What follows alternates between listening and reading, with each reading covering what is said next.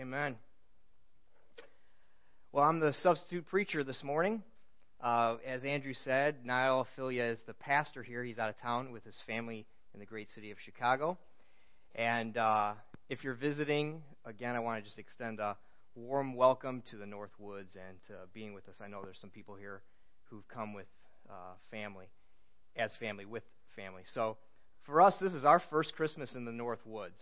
Um, and, and it's really remarkable because it's kind of like a Christmas scene wherever you look. So it's just been awesome to take the breathtaking Christmas scene in. But we we just moved here. We're new to the area. My wife, Heidi, and our four children, we just moved here six months ago, a little over six months ago, from the suburbs of Chicago to work at Honey Rock, which is a camp in Three Lakes. Uh, it's a camp and grad school. It's connected to Wheaton College back in Illinois. And I am the construction manager, the new construction manager who... who took the place of Bill Long, who many of you know, and he's part of this church, he and his wife Nancy, and he served at Honey Rock for almost forty years. So it's some very big shoes to fill, and it's been an exciting thing to be brought into that role and to come to Honey Rock and to be in this community and be in the Northwoods. And it's really been the convergence of ministry and construction for me. Uh, I went to seminary and, and planted and pastored a church for six years in Downers Grove, and then during that time and kind of after that time, I was uh, in construction. I've been in construction for about twenty years. And uh, but it's been like entering a totally new world up here.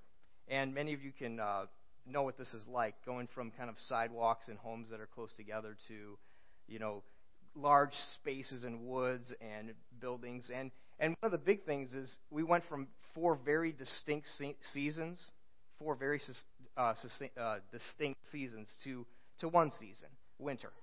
And uh, that's been that's been really funny.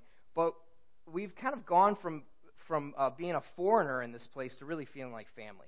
And it's it's really uh, because of many of you and the people that I work with, people that are part of this church, and, and just the community itself has really welcomed us to kind of take us from being a foreigner to, to being family. And, and so I would say the transition's been really great.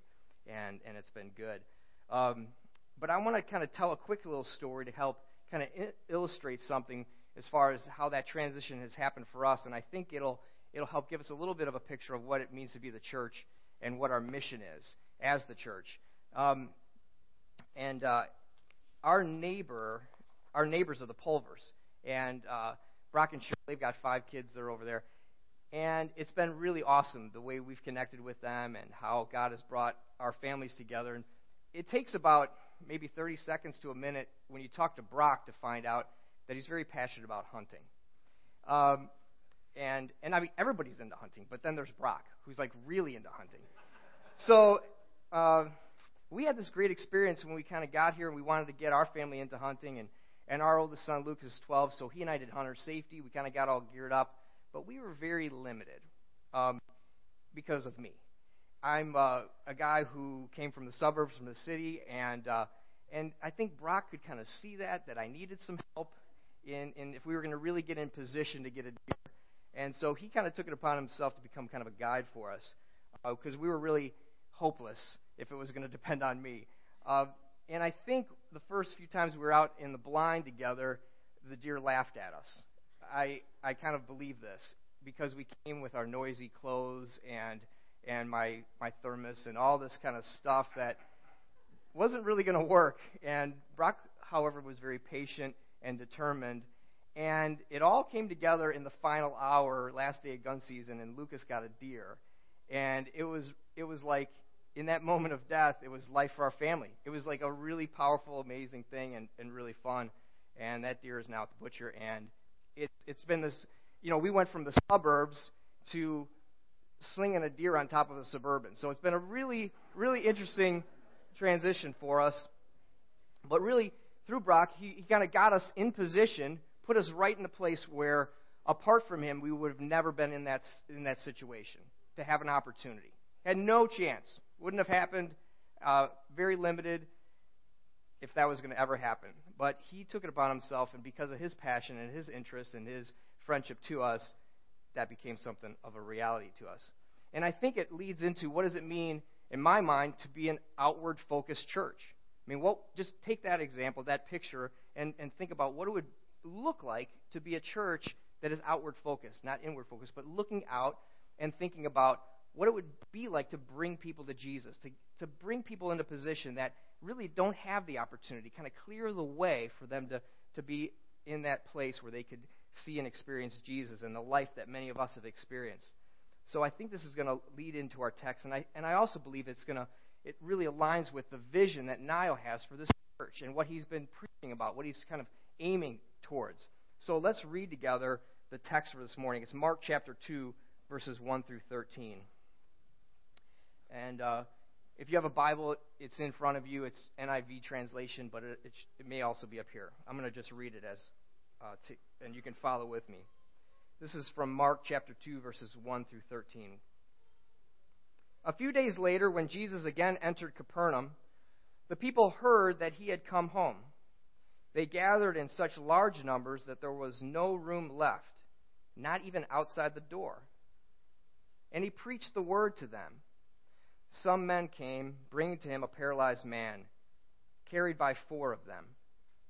Since they could not get into him, to, could not get him to Jesus because of the crowd, they made an opening in the roof above Jesus by digging through it, and then lowered the mat the man was lying on. When Jesus saw their faith, he said to the paralyzed man, "Son, your sins are forgiven." Now some of the teachers of the law were sitting there thinking to themselves, "Why does this fellow talk like that? He's blaspheming. Who can forgive sins but God alone?"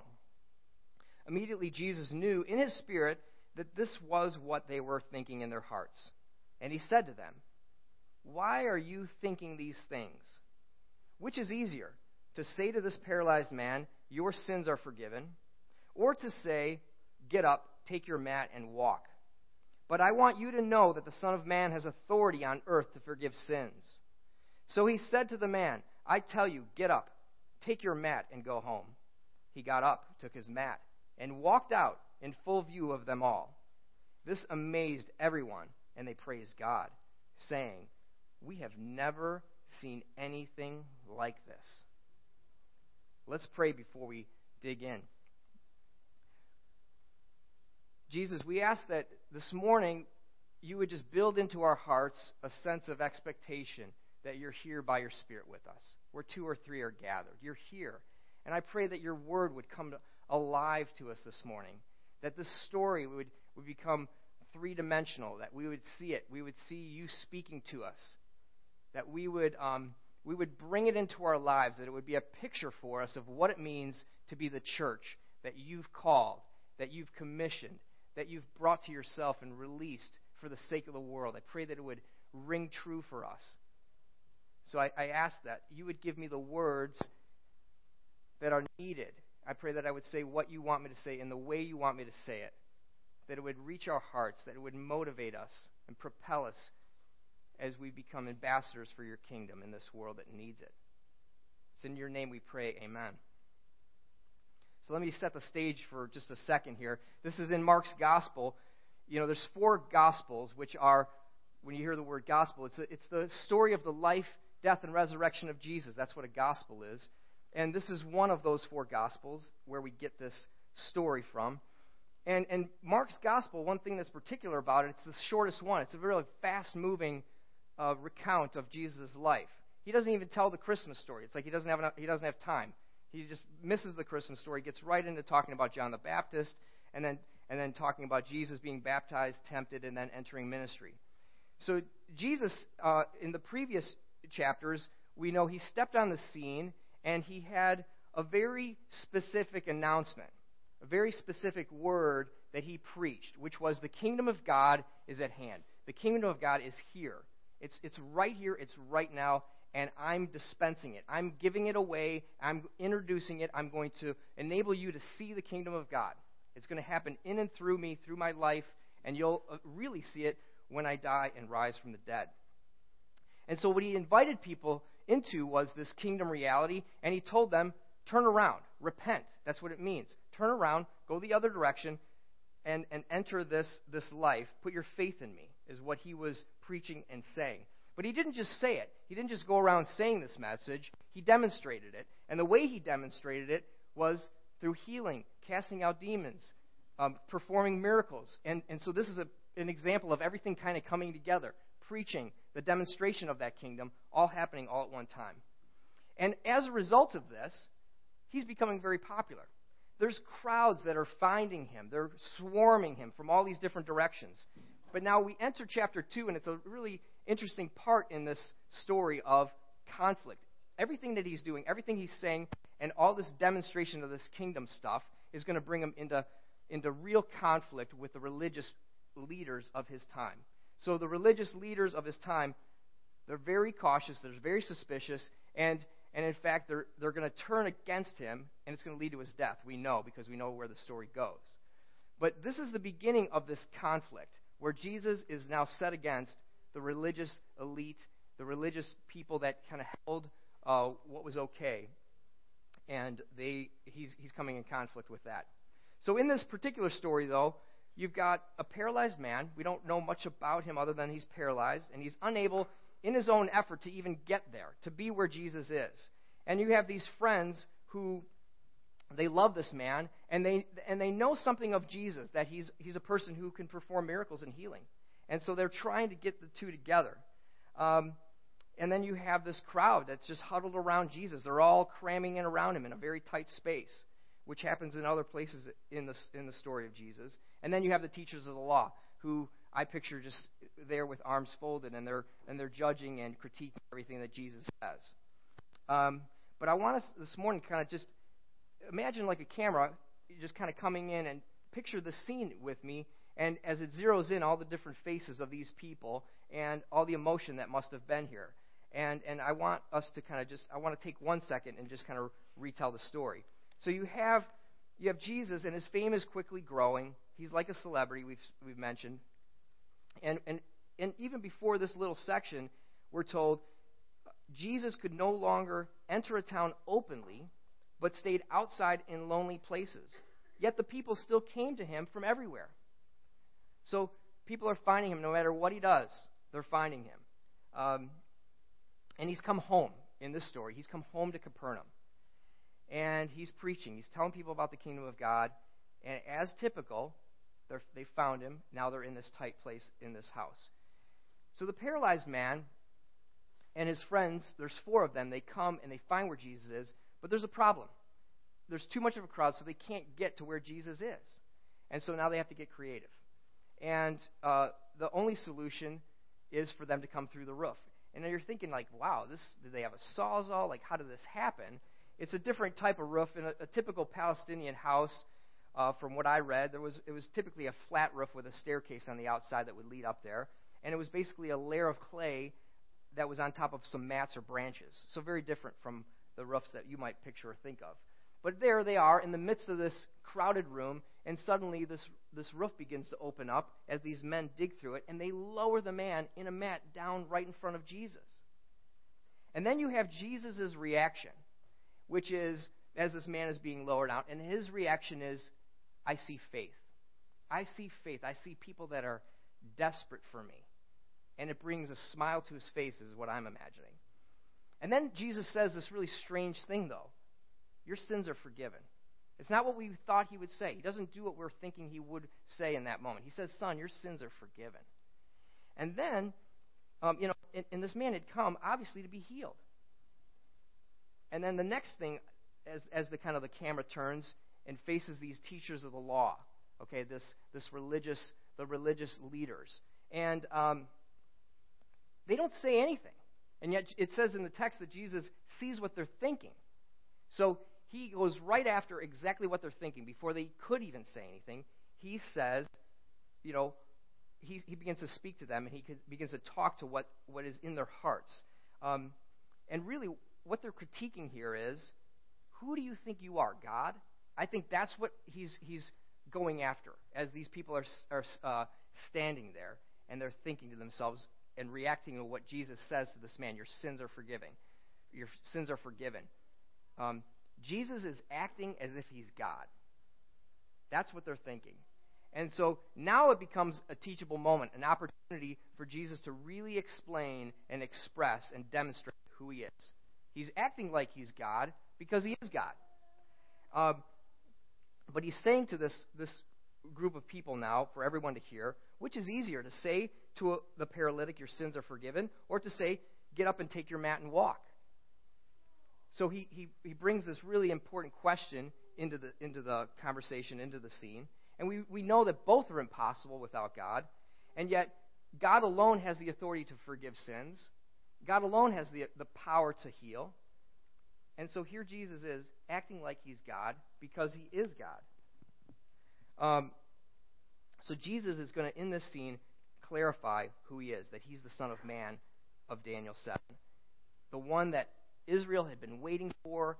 Uh, this, all of the people at this time were thinking, we're in exile, we're, we're in our, our land, and yet it's come under uh, conflict with the surrounding culture. This is, this is not what God had in mind for us, and they're hungering, they're hungry and they're thirsty for that time when they're released from exile, when they could be God's people all over again. Um, and yet Jesus comes in and he kind of bypasses the whole temple and all of that stuff, and he forgives sins and he heals right there on the spot. So he does this amazing thing in front of them, and it's all done, the text says, in full view of everyone. And the crowd's amazed. We have never seen anything like this. It's because there's never been anyone like this, doing this. So what I want to do is take a minute and offer some reflections as we consider this passage together. And I want you to think about a time in your life when someone dug through the roof for you, where you were down and out, depressed, uh, where you were overcome with grief, where you were without hope, without motivation, and someone dug through the roof in your behalf. And I, I, I'm just assuming here that many of us are here because of a friend who did that, who dug through the roof in our behalf, cared about us, and enabled us to see Jesus, made that bridge happen.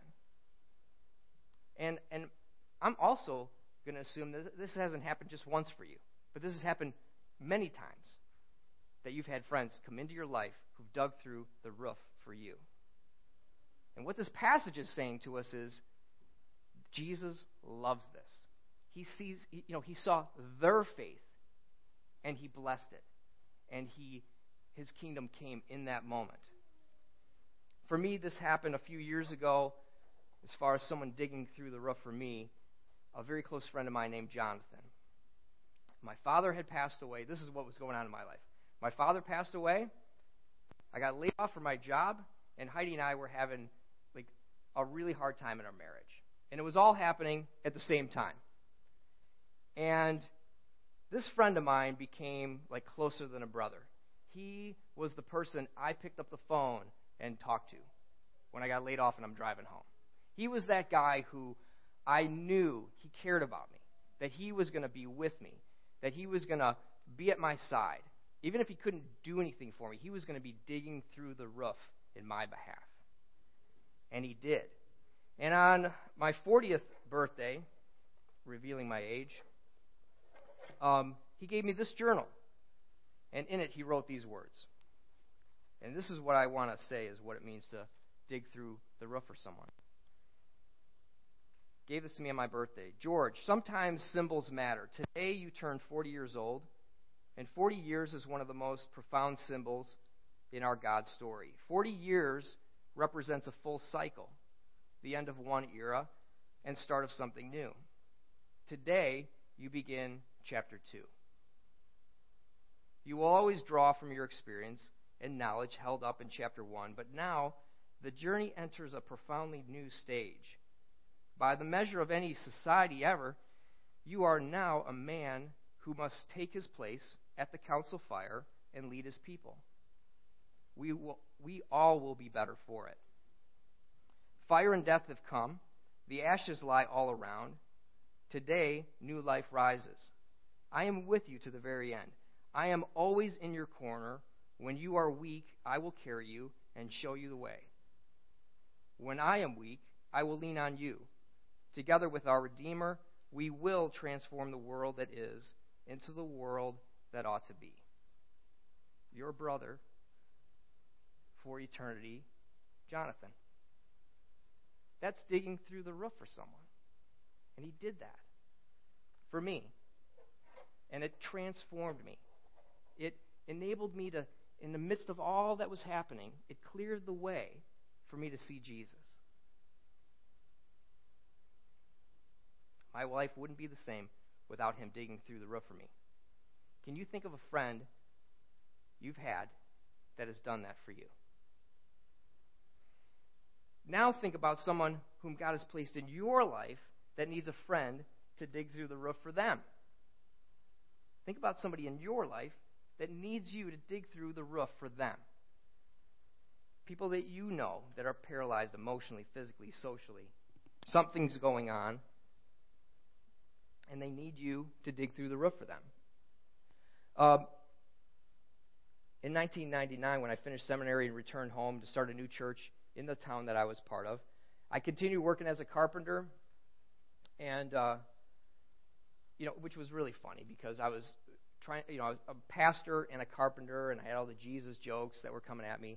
So it was an interesting time, and uh, and I was a, a regular guy just working with people as I was a carpenter, as we were getting the church plant started. And I worked with a guy named Mike, and and this guy Mike, I learned his story quickly, and he he grew up going to Catholic school, and his mother died when he was a young boy.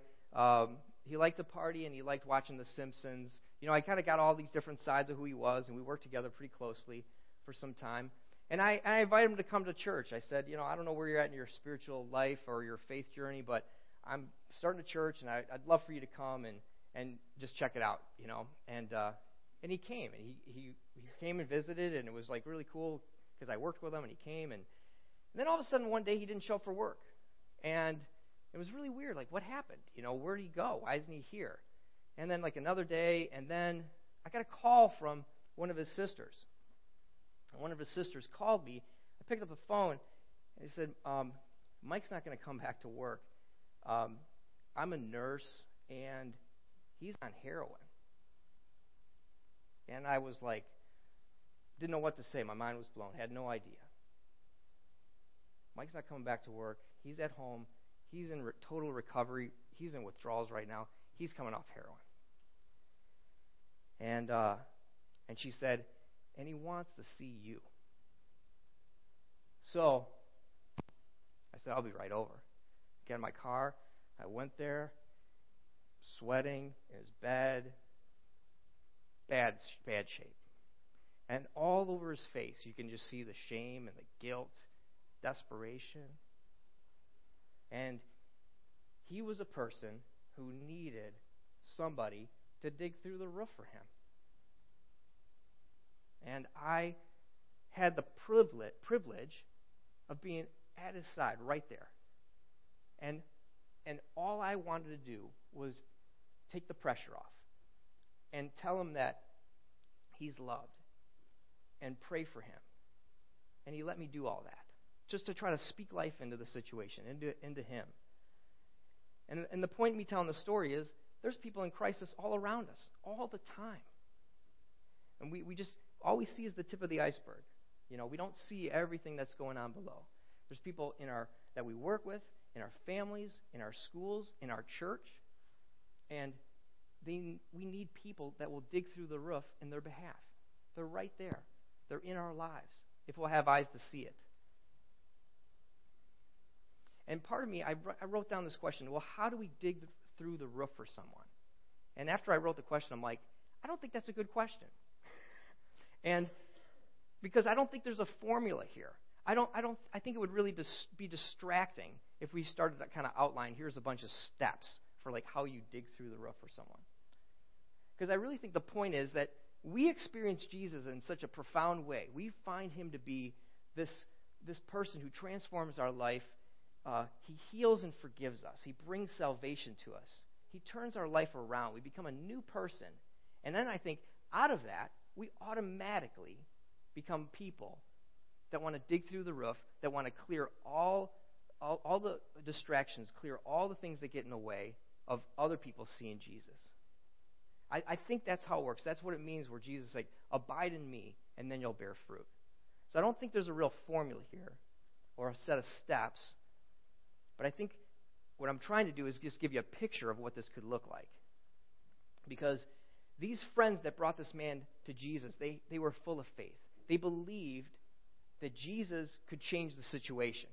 And maybe, and I think they believed, Jesus is the only one that could change the situation.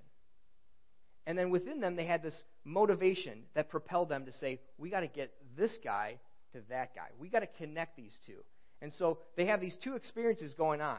One is they've, they've, they've realized that Jesus is the answer, that he is the one who can save life, change life, put it on a totally different course. Then over here, they've got friendship and connection to people that don't know this yet, that need that need help getting there. They need someone who can clear the path, who can make a way for them. And so this is what this is what the church is. The church is that bridge that connects those two worlds together. That's that's who God has called us to be. And this is something a child can do, okay? Let me explain this one to you. This past week, I'm driving in the car. I've got some of my kids in there, and some of the Pulver kids are in there. You know, it's just crazy chaos, you know. Four, our four, they're five. It's never a dull moment, especially if you throw in Beasley and Tutu, the dogs. But we're we're driving along, and uh, I see an ambulance ahead on Route forty-five. And I don't even know where I'm pointing. I'm new here. But I'm driving along, and, and there's an ambulance coming. And uh, so I, I pull over. And right behind me, Bryce is sitting, and he's same age as Grace, and they're in first grade together. And and Bryce is like, what's going on? Why are we pulling over? Kind of looking around, curious. You know, and I'm, I can see him in the rearview mirror. I'm looking right at him, you know, kind of just to see, like, how he's reacting to this. Because, you know, pulling over, an ambulance. He's like, oh, oh, there's an ambulance. And he says, real quietly, let's pray. You know, and I look in the mirror. Little six-year-old boy. He gets it. From the mouth of babes. He gets it. He knows enough to know that Jesus is the one who heals and forgives and can transform life. And that, in that ambulance, is somebody hurting. Somebody's hurting who needs Jesus. So he starts digging. With his prayers, he starts digging.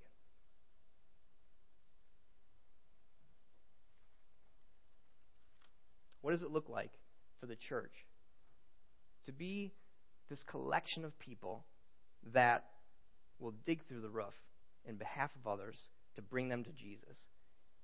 I was talking to Dave Gerlach a couple weeks ago. He's an elder in this church. And uh, first time I met him, we were talking. He starts telling me about how uh, he's been bringing firewood to people with some other people. And, uh, and it was almost like, like this is like a, like a, a job. We cut it.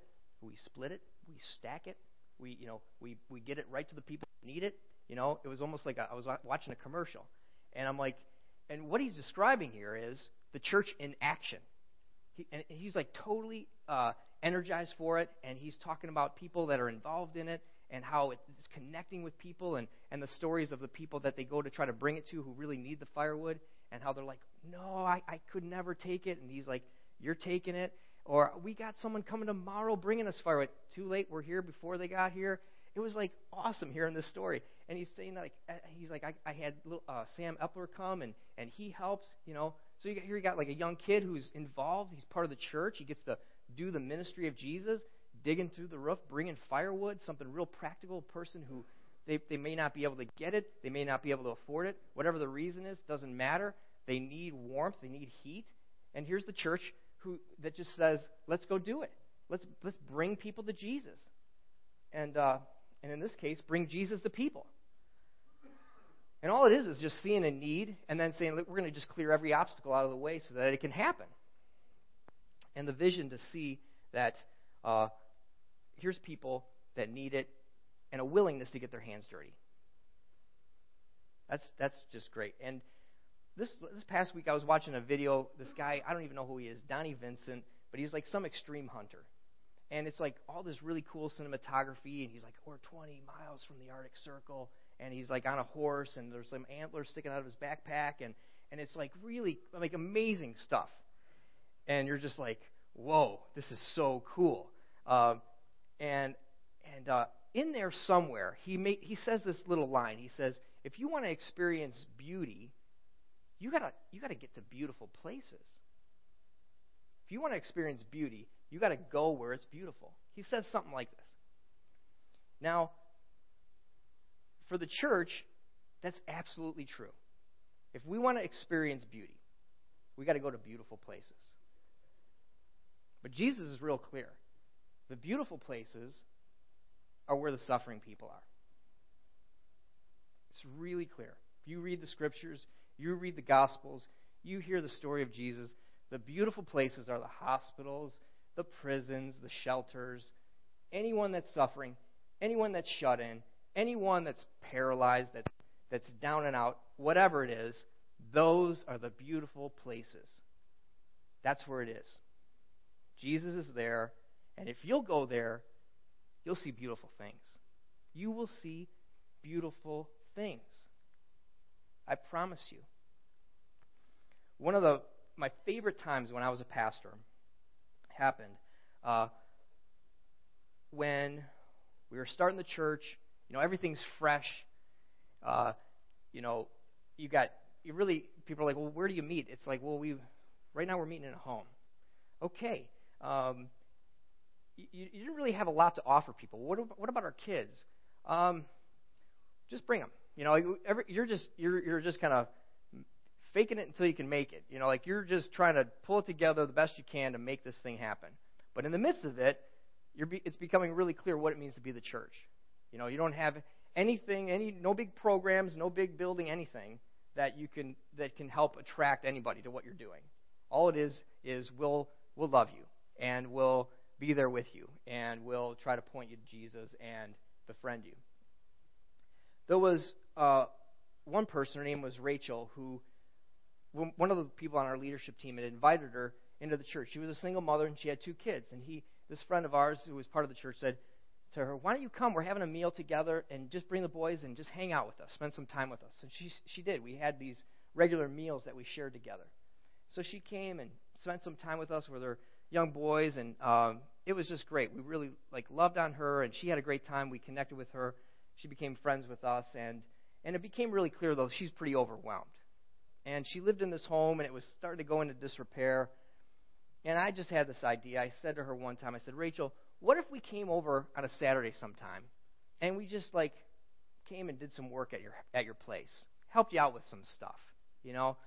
Uh, and she was really resistant, like, "Oh, no, you guys, I, I don't need you to do anything. I've, I'm okay." You know, I'm like, "No, I think it would be great. You know, we can just do a few things around the house and just to give you a little lift, a little support and help." And she was like, "Well, okay," you know, very reluctant, but she kind of gave in eventually. I just kept nagging her. So we set the date, and I'm in conversation. A friend of mine from college who was was leading a youth group that I was involved leading when I was in college, he says, like, "Hey, George, I want to bring, like, some people up to Chicago from Indiana um, to just hang out and, and see this church plan and be part of th- stuff. I'm like, "Well, that's great. Bring them. We're going to do a little work project." So we coordinated. He brought like a dozen people with him. So we had like a couple dozen people. I'm telling my boss about it at the time. He's like, "Oh, that's interesting. A single mom, a couple kids, you know. Um, I'll bring over a load of mulch." So he brings a dump truck over. All of a sudden it became this big, big deal. And and there's kids, and they, they're staining her deck. And, and we're taking these. There was like hot water heaters in her crawl space. They're getting pulled out. I mean, it was like a everything you could imagine. We went through the whole place, digging around trees, planting flowers, laying mulch, and you stood back. And it was really like that extreme home makeover thing. It really was, like, move the bus. And we're standing there, and people are laughing and having a great time, and it was like a total transformation in one Saturday. Total transformation. Now, everybody, the cars start pulling away. Everybody's driving away. And this was like, I'm not kidding, one of my favorite moments as a pastor ever.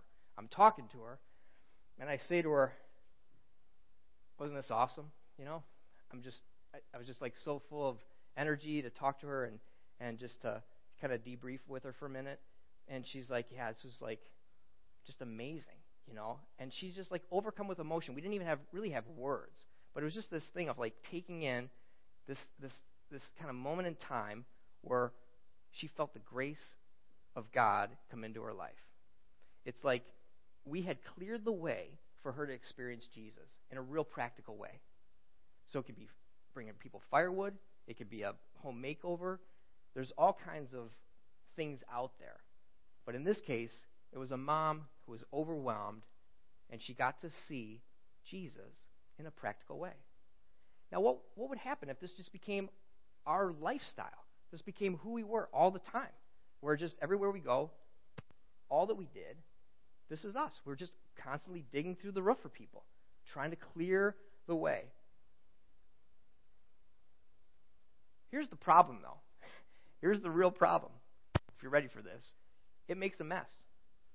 It makes a mess. You know, as a carpenter, whenever I've dug through a roof, cut a hole in a roof, it makes a mess every time. Uh, and you can imagine the scene. Jesus preaching and the dirt and debris falling in his hair, you know, on the people around him. You know, so for the crowd that's here in this scene, they're comfortable. They arrived on time. They're well dressed. Uh, you know, this this is a this is something they weren't counting on.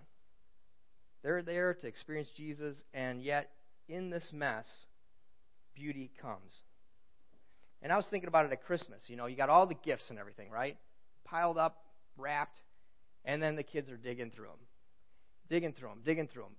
All the wrapping paper, all, strewn all over the place, right? And then, as a parent, you sit there, and the kids are playing, and they're having fun, and they're they're just full of all that joy and energy of Christmas. And what's left behind? What's left behind? The mess. All the wrapping paper, all over the place. Now, what if I came in and was like, we're not doing this anymore. No more Christmas presents, no more, none of this stuff. It's just too much of a mess. Who would do that?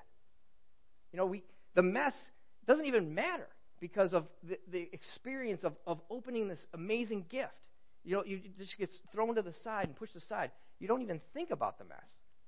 So I just want to encourage you today and challenge you with, don't let the mess get in the way, because it will be messy. But don't let the mess distract you or get in the way. Um, it's a beautiful mess. This is like the mess at Christmas. And furthermore, Jesus loves the mess. He he sees the mess as beautiful. Um You know, on Christmas Eve, Niall made this connection for us between the peace of God and pleasing God. You know, you, you, when you please God, it's it's with faith, and that faith is when we get God's pleasure. Um, it comes right out of Hebrews where we read, without faith it is impossible to please God. So faith is what pleases God. So this is, that's why I'm saying I picture Jesus smiling when he sees these people lowering this man down on a mat. He's seeing faith. When Jesus saw their faith, verse five. So he loves desperate and messy faith. Faith that does whatever it takes to get to him. Whether it's climbing a tree, whether it's pressing through a crowd in order to grab a hold of his garment, lowering someone through the roof, it's the same. He's interested in faith. He wants to bless that. He wants to, he wants to bring his life into those lives where he sees faith. And my my boss at Honey Rock, Don Kearns, gave me this book. It's called, to borrow, I'll get it back. It's called Vanishing Faith. And maybe he thought I needed it. Or Oh, Vanishing Grace. Vanishing Grace by Philip Yancey. So, I don't know, maybe he thought I needed it. But uh, what he does in this book is he critiques a little bit the church and where we're at right now in contemporary America, and that we're really not doing a really great job of dispensing grace. That we're, when people think about what does it mean to be a Christian, or they think about the church, it's not really good. You know, what, the, what the, the, the thing that they have in mind is as far as what it means to be a Christian. It's not real good when you survey people. Um, we're not the kind of people they want to be around, to be honest. That's just what people out in everyday America would say about Christians in the church. Not the kind of people I want to be around. And he's like, how can that be? That's just, we're doing something wrong. So we got to be better at dispensing grace. Well, there's this little piece in here, uh, a guy named Mark Rutland. I'll just read this little paragraph. Mark Rutland whimsically recalls a survey in which Americans were asked what words they would most like to hear. He predicted the first choice, I love you. Number two was, I forgive you. The third choice took him by surprise. Supper's ready. It dawned on Rutland that these three statements provide a neat summary of the gospel story. We are loved by God, forgiven by God, and invited to the banquet table.